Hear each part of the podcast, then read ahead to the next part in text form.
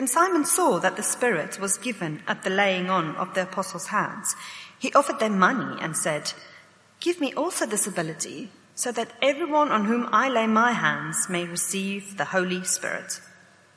Peter answered, May your money perish with you, because you thought you could buy the gift of God with money. You have no part or share in this ministry because your heart is not right before God. Repent of this wickedness and pray to the Lord in the hope that he may forgive you for having such a thought in your heart. For I see that you are full of bitterness and captive to sin. Then Simon answered, Pray to the Lord for me so that nothing you have said may happen to me. After they had further proclaimed the word of the Lord and testified about Jesus, Peter and John returned to Jerusalem preaching the gospel in many Samar- Samaritan villages. This is the word of God. Our Father, we come to your word, uh, wanting you to speak to us, we pray. We pray you'd have something for each one of us here in this Bible story this morning, whether we're really very familiar with the Bible or we've hardly ever heard of the Bible before and we don't know what this is all about. We pray you will bless each one of us by your Spirit through the name of Jesus and for your glory. Amen. Have you ever heard of the phrase annus horribilis? It's a phrase, if you've heard of it, uh, that the Queen used in 1992, I believe it was. Uh, she had had an annus horribilis, a horrible year. And uh, as only the Queen can, she named a Latin phrase for it. And uh, it was a year when three of her children had got separated or divorced. And then in November, Windsor Castle had that enormous fire. And one of her homes nearly burned down. She said, I wouldn't want to go through that annus horribilis again. It was awful. And we, have been looking at the book of Acts in our sermon series, the, book about the early Christian church, and they have had an annus horribilis in the bit that we just get to. Remember last week, if you were here, um, Stephen preaches this magnificent sermon, but then gets stoned. And he becomes the first Christian martyr. They just kill him on the spot. And Saul is there at the heart of it all. In chapter 8, verse 1, folding his arms, they lay their, their clothes at his feet while they are um, stripping off in order to throw stones at Stephen and kill him. And what we discover at the start of our reading that Jolie's read to us is that the Christian church is scattered for the first time. Only the apostles, the twelve, remain in Jerusalem and everyone else has to go because it's not safe to be there anymore. What an annus horribilis. What a terrible time for the church. Surely this is it. I mean, they have the most fierce opponent they could possibly have dreamed of. You know, Saul, the great Saul. I know he'll become Paul and the great apostle, but at the moment he's Saul, the fierce opponent. You know, he's breathing out murderous threats. He's conniving ways that he can lock up Christians and put them in prison, or better still, kill them. And the whole church is scattered to the four winds. Surely this is it. Christianity. Mm. That was that. It lasted a couple of months. And yet, by the end of this story, it's not an annus horribilis. It's turned into the most wonderful opportunity for the gospel. It's turned into a great year for the kingdom of God. Why? Why? In fact, we could push that further. If, if we have had an annus horribilis, if we have had a terrible year, what is it in God's power, in the kingdom of God, what is it that could turn that terrible year around and make it a good year? What? What could possibly do that? What could be powerful enough to do that in my life and in yours? I want to contrast the two characters in our story together this morning. You'll see there's this guy called Simon. He's Simon the sorcerer, and Simon wanted a gospel of power. That's the first thing we'll see. Simon wanted a gospel of power. But then compared to him, you have Philip, the, the guy who comes down from the church, and Philip took a gospel of a suffering Messiah. That's the second thing. Simon wanted a gospel of power, but Philip took a gospel of a suffering Messiah. And it is that simple gospel about a suffering Messiah. Is one guy going to preach in a new area, Samaria, which enables the whole situation to turn around. It's just the simple things that he's able to say about the Messiah. It's amazing. Now, we ought to know, just by way of introduction, we're dealing with a new uh, geography here. So we've expected this, we've been looking in Acts. Remember, ever since Acts chapter 1, verse 8, Jesus said, the gospel will go out to Jerusalem, that's the city at the center of it all, of course. Judea, that's the sort of region immediately around Jerusalem. Samaria, that's the bit we're getting to today. Samaria gets mentioned um, four times in our passage. Very clear. The gospel is breaking new ground in Samaria in chapter 8. And that's where we've got to. And then you remember that phrase Jesus finishes up with, and to the ends of the earth. Jerusalem, Judea, Samaria today, and the ends of the earth. And what we're dealing with, as we've seen, is the unstoppable gospel of Jesus Christ. You cannot rein in Christianity once it gets going. There's just something about it that even when it's had an annus horribilis, it keeps going because it's this gospel of the suffering Messiah. You can't put a cork in that bottle. So, a new area, Samaria. Let's start off then. Simon wanted a gospel of power. Point number one. Simon wanted a gospel of power. You get this character, Simon. He's a sorcerer, of course, and he's used to power and magic, and he, he deals with it in his everyday life. And we might think, well, who, who doesn't want a religion of power? Who doesn't want that sort of gospel? It sounds good. Wouldn't healings and power evangelism and the conversion of the Duke and Duchess of Cambridge, I mean, wouldn't that really help the cause of Christianity in this city? How fantastic. We've already noted, though, in Acts how the word of God spreads through suffering more often than not. Stephen gets murdered. Christians become refugees. Saul is a murderer. And yet Philip sees the opportunity in all of that suffering. Just have a look with me. I'd love it if you had your Bibles open with you still. Verse 4 of chapter 8. Look at this for an opportunity. Those who have been scattered preached the word wherever they went. Fancy that. So they get scattered the four winds. The refugees go out and they think, oh, this is just a new opportunity to speak about Jesus to some new people. Verse 5 Philip went down to a city in Samaria and proclaimed the Messiah there. When the crowds heard Philip and saw the signs he performed, they all paid close attention to what he said. For with shrieks, impure spirits came out of many, and many who were paralyzed or lame were healed. So there was great joy in that city. So Philip, opportunistic, takes the opportunity in this new city, spreads the message of Christianity. I have the name of Jesus to proclaim to you. It's accompanied by signs and miracles. And this annus horribilis turns into, do you see in verse 8? There's great joy. And then we get our man Simon turning up. Simon the sorcerer. He's a powerful magician. You know, uh, Paul Daniels, um, Derren Brown, all these guys, you know, they, are in the same league as this guy. And uh, his life is built around people's oohs and ahs. You know, he loves to, res- to have the crowd respond to him. And he likes to earn a bit of money from it as well. Have a look at verse 9. This is where he enters. Now for some time, a man named Simon had practiced sorcery in the city and amazed all the people of Samaria. He boasted that he was someone great and that all the people, both high and low, gave him their attention and exclaimed, This man is rightly called the great power of God. They followed him because he had amazed them for a long time with his sorcery. But when they believed Philip, as he proclaimed the good news of the kingdom of God in the name of Jesus Christ, they were baptized, both men and women. Simon himself believed and was baptized, and he followed Philip everywhere, astonished by the great signs and miracles he saw. So you see, Simon, he's this incredible showman. He runs the circus in the town and everyone looks up to him. He's fantastic. And yet, when Philip comes to town with his message of the suffering Messiah, Simon seems to think, this is something new. This is something I could go along with. I think I believe. And he's baptized along with everybody else. The circus man, you know, the, the um, circus ringman is baptized along with the rest of the town. And he also witnesses this two stage coming of the Holy Spirit. Did you notice that in the story? It's a bit weird. It's not really what we would expect from the rest of Acts. And I'll explain in just a moment. But Simon witnesses that, and it's going to be important in the story later on. This two stage Holy Spirit thing, which makes him prick up his ears.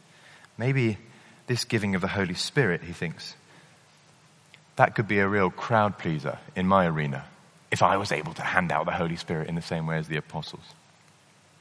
We'll come back to that. But look, look at verse 18. When Simon saw that the Spirit was given at the laying on of the apostles' hands, he offered them money and said, Give me also this ability, so that everyone on whom I lay my hands may receive the Holy Spirit. What it seems to come down to is money. If I give you some money, can you give me this ability and I can buy my way into church power? He says.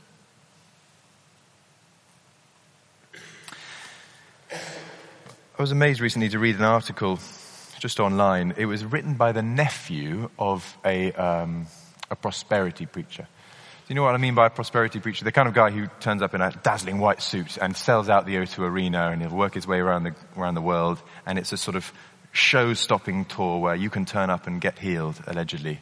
And, and everything is, is uh, floodlights and glitz and glamour. And this guy who was writing the article was the nephew of this famous televangelist, prosperity preacher. He writes a very revealing article. He says, Before going to college, I took a year off and joined my uncle's ministry as a catcher. That is, someone who catches the people who are slain in the spirit, and as his personal assistant. That was a rite of passage in my family, as nearly every nephew worked for my uncle at some point. It was a show of loyalty and gratitude. And that year, before college, was a whirlwind tour of luxury $25,000 a night royal suites in Dubai, seaside resorts in Greece, tours of the Swiss Alps, villas on Lake Como in Italy, basking on the golden coast of Australia, shopping sprees at Harrods in London, and numerous trips to Israel, Hawaii, and everywhere in between. The pay was great. We flew on our own private Gulfstream, and I got to buy custom suits. All I had to do was catch people and look spiritual.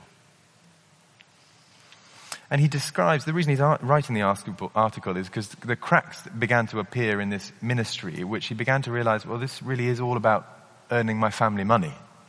It's really all about keeping us in power, in a position of authority in these crusades, these shows, and not so much about helping people. He says the first crack began to appear when I, I uh, had a friend at school and she'd lost her hair due to cancer. And I asked, well, look, if, if we're about healing, can we please go, and, go around to my friend's house and pray for her? And I was told, no. We only do healings in the crusades, you know, in the big shows. We're not going to go around. You see that? How very revealing. He, he, realized that this is a ministry built on money and, and, the changing hands of money in order to buy a position of power, which of course is what Simon is after in our story. You know, Simon's request in Acts chapter 8 has given rise to a word in the English language simony. I don't think it gets used that, that much very often. It's a bit old fashioned. But simony is a word we have in English because Simon behaves in a simony way. He, he, says, Can I give you some cash? And then you, you let me into your office in the church. That would be great. Thank you very much. Simony. And the church has a bad history of simony. I mean, the church worldwide, down through the centuries.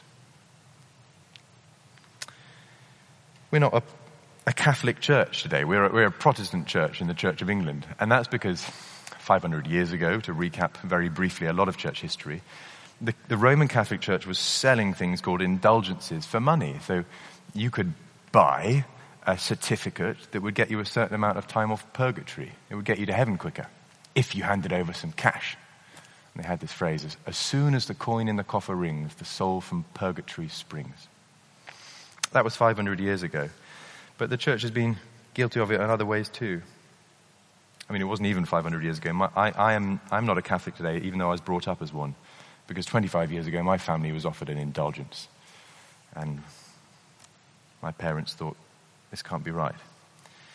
So, Protestants, if you've heard that word before, Protestants are people who protest against that kind of church behavior. Not that Protestants are innocent of it, of course. We need to be very careful that we're not governed by greed, that our desire for money doesn't govern our ministry.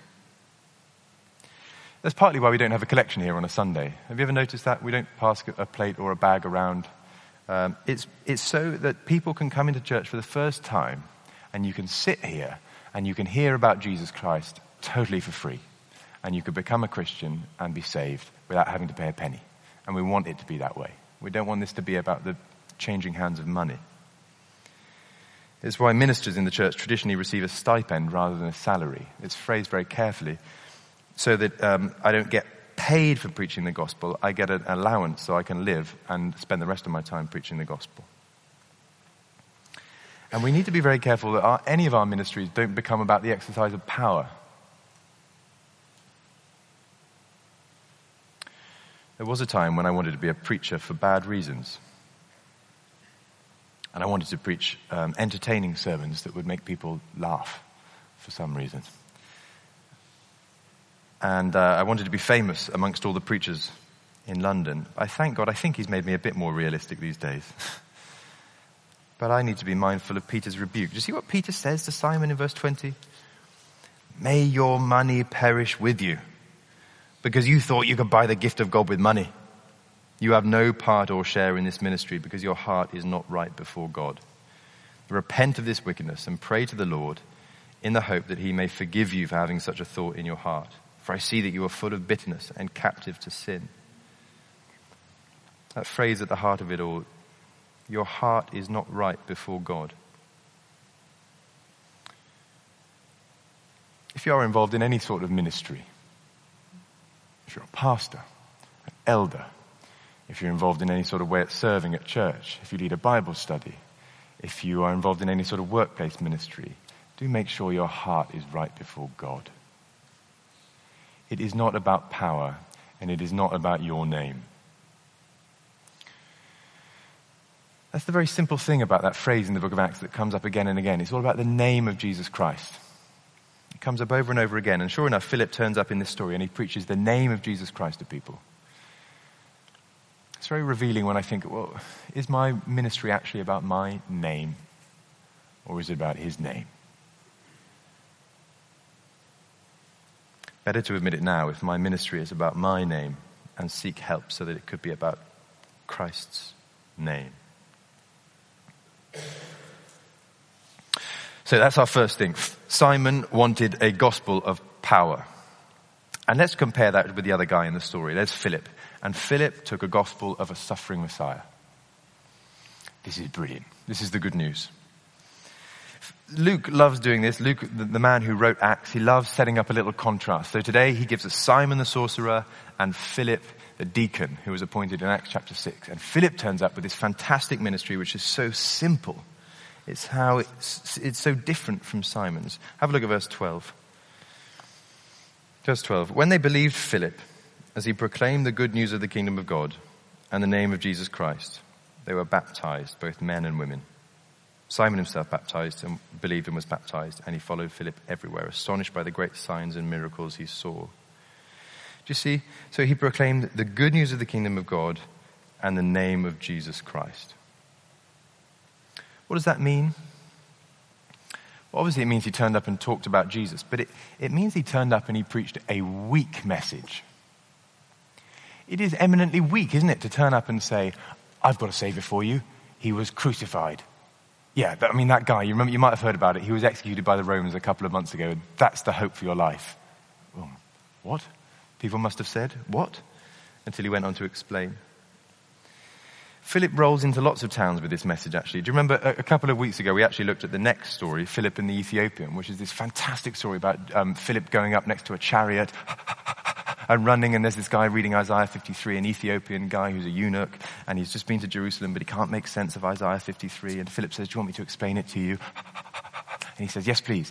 And what he reads is this bit in verses 32 and 33. If you just flip over a page. Verses 32 and 33 of the same chapter. This is Philip's gospel of a suffering Messiah. The passage the eunuch was reading. He was led like a sheep to the slaughter. And as a lamb before its shearer is silent, so he did not open his mouth. In his humiliation, he was deprived of justice. Who can speak of his descendants? For his life was taken from the earth. Interestingly, this is the, this is the gospel that Philip goes to explain to the Ethiopian. It's not the bit of Isaiah 53 I, th- I think I would have picked.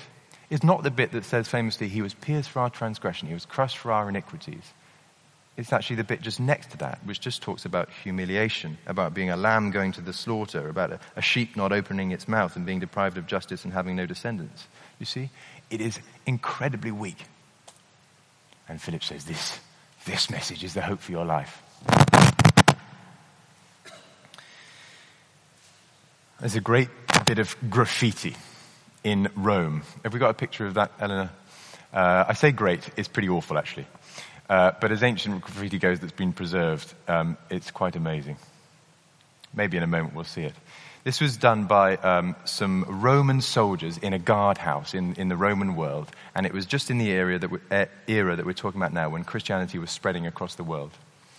And um, it was evident that one of the Roman soldiers has become a Christian, and he's called Alexamenos.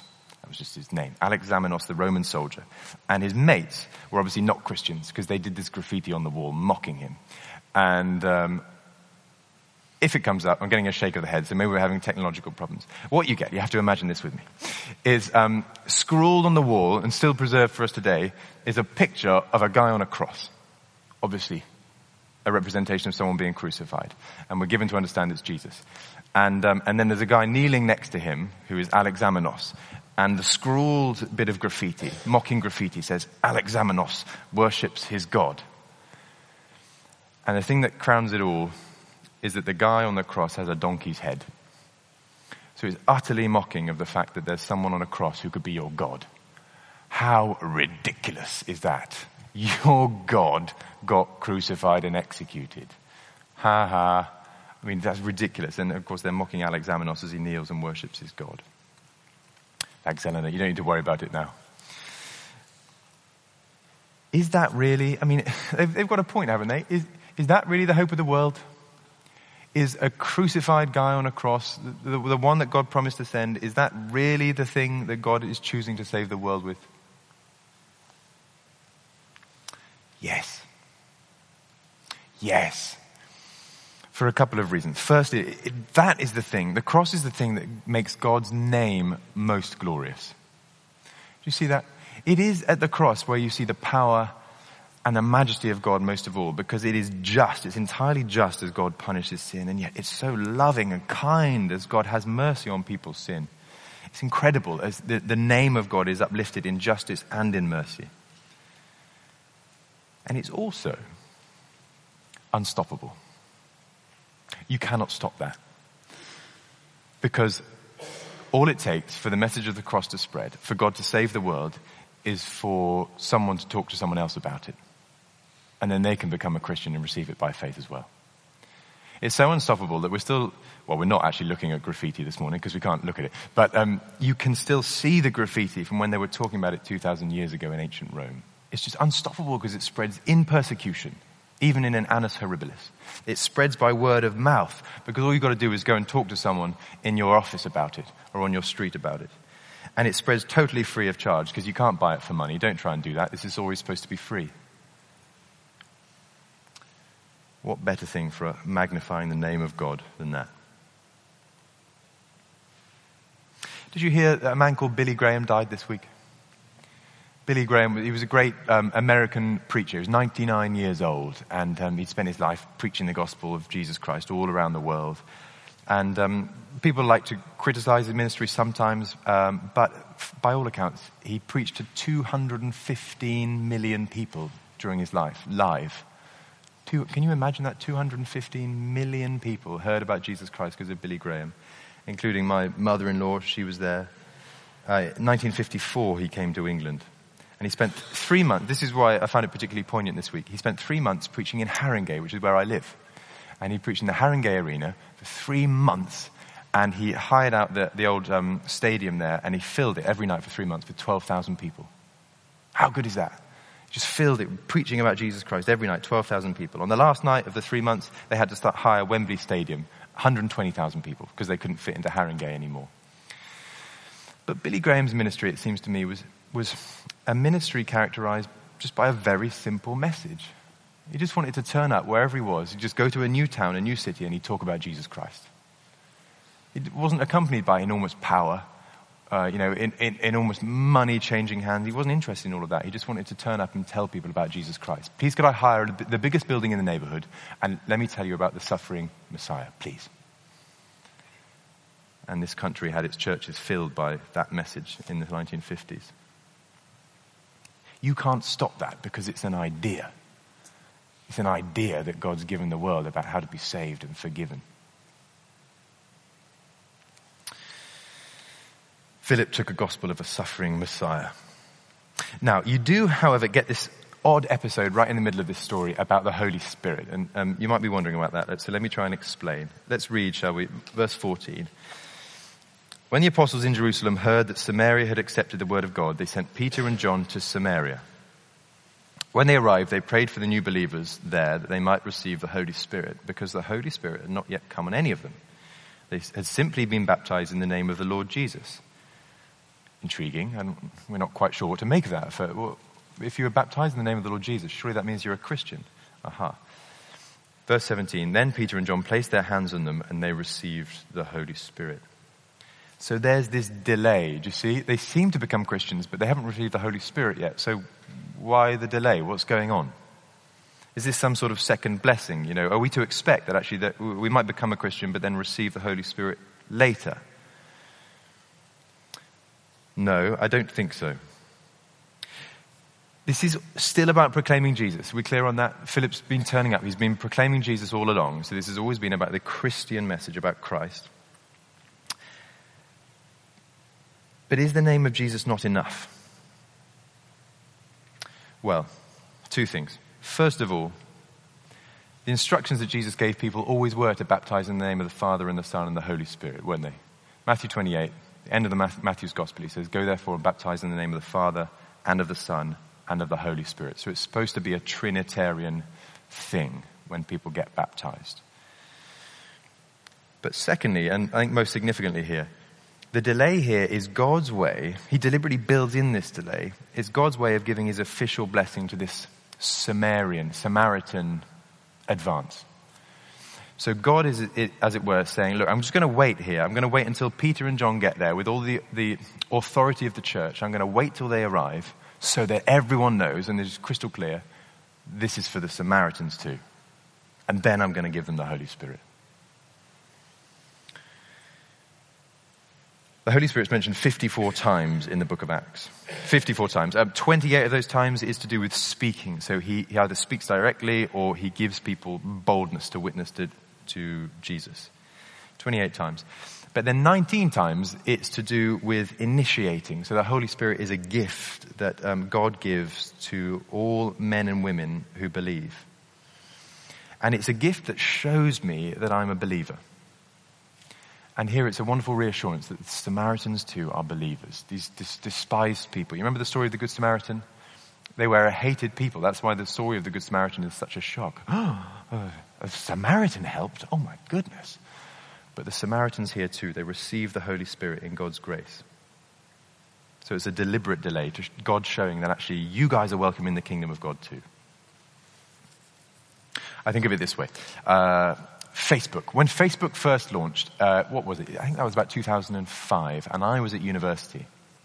And we felt very smug at university at that time because the universities in England got to get Facebook first. And uh, I was among the first cohort of thinking, you know, people were saying, what is this thing, this, social media. And uh, did you know there's this thing called the Facebook, and you can go and sign up, and you can actually see people's faces and all, all about their lives. It's fantastic. Uh, and so there we were. We were logging on and experiencing this thing for the first time. And then I think the following year, Mark Zuckerberg announces, well, actually, I'm going to roll out Facebook to everybody. You no longer have to be a university student. Uh, anybody is entitled to Facebook. And we were a bit cheesed off, actually. We thought, Facebook is our thing. This is just for the universities. It made us feel special. And suddenly anybody in any country, you know, my mum is using Facebook. And then my great aunt is using Facebook and everyone's using it. But of course today, 2018, I suppose Facebook would claim that as one of the glories of the social media empire, wouldn't they? It is for anybody. And 2.2 billion active users apparently today are logging onto Facebook and using it. It's for everybody and I suppose they'd say it connects the world. Never mind about Facebook. The Holy Spirit is there for everybody. Is God's fantastic gift to the whole world, you see. So in this significant episode, he says to the Samaritans, let me give you the Holy Spirit. Let me connect you into the worldwide church and give you the greatest gift I can give you. And that's what they receive here. And he delays in order that they're sure, everybody's sure that they've had it. Two things just as we close, two points of application. What sort of gospel will you trust? And what sort of gospel will you offer? Firstly, what sort of gospel will you trust? I wonder, will it be one of power and about building our name? Or will it be about a suffering Messiah? My granny died two weeks ago. My beloved granny. She was 87 years old. Two days before she died, she became a Christian. Isn't that wonderful? She was in a nursing home, died on the Wednesday, became a Christian on the Monday. She had two days living by faith, and now she lives by sight. She'd been a churchgoer her whole life, my granny, going faithfully to her Church of England church, doing all the right things in that sort of Church of England way. But it was pretty evident that she wasn't really trusting in Jesus Christ. She didn't have a living faith, hadn't been born again. I think she knew it too. My, one day, in the last few months of my, her life, my mum, who's a great evangelist, she went into the nursing home and she put on a service in the nursing home chapel specifically for my granny, although she didn't say that. But my mum got the biggest cross she could find, this massive visual aid. It was like a kid's talk on steroids, but for old people. Excuse me. And she explains the gospel using this enormous cross, and she's basically looking my granny right in the eye the whole time, and nothing. Granny didn't want to talk about it afterwards. She just did that conversationally and didn't want to know. It was too weak a message. Of course, it's very difficult to become a Christian because you have to shelve your pride, admit that you're a sinner, and that you need saving. Very difficult to become a Christian. And then two days before she died, my granny beckoned my mum close to her bedside and she said, I want to be saved. What a fantastically humble thing to be able to say. And my mum explained, look, as, as you know, uh, Jesus has died for all your sins. All you've got to do is believe in him, and you can go and be with him in heaven when you die. And Granny said, I know that. And my mum prayed a prayer, and everyone cried. And it's frankly the best thing that's happened to us all year. It's very weak to admit that you need that cross, that you need a suffering Savior, suffering Messiah. And yet that is the message that changed people's lives. It changes an annus horribilis. It changes the world. Will you trust that gospel? Very weak in one sense and very wonderful in another sense. What sort of gospel will you trust? And finally, what sort of gospel will you offer? Philip just turns up and he gossips the name of Jesus Christ to people. It's so easy. It's so brilliantly simple. He just goes to a new place and finds a way of talking about Jesus Christ. I was struck that Simon Dixon, who used to work here as an evangelist, known to many of us, his advice on evangelism, if he could just get right to the heart of it, was talk about the man Jesus. Don't talk about your church so much. Don't talk about the, you know, your, the things that you do as a Christian so much. Don't talk about the things that it makes you feel so much, but talk about Jesus Christ if you can, the person, the man. Talk about the man Jesus. And you see Philip doing that here. He, he turns up and he talks about the man Jesus, and people have great joy. Can we offer Jesus to people? Well, God willing, I think I can, given the right opportunity. And imagine that a, a church, a city, where people gossip the name of Jesus. They're not manipulating or seeking to impress people with power or their name, but they're honestly just offering people a suffering Messiah that can change their world. Let's pray. Almighty God, how we thank you for the name of Jesus. Thank you for a suffering Messiah who uh, turns our life upside down so much for the better. Thank you that this is not ultimately about our name and our glory. We're not in this for the money. But thank you that we're in it for a suffering Messiah who dies for our sins. So grateful for Jesus Christ today. And it's in his name that we pray. Amen.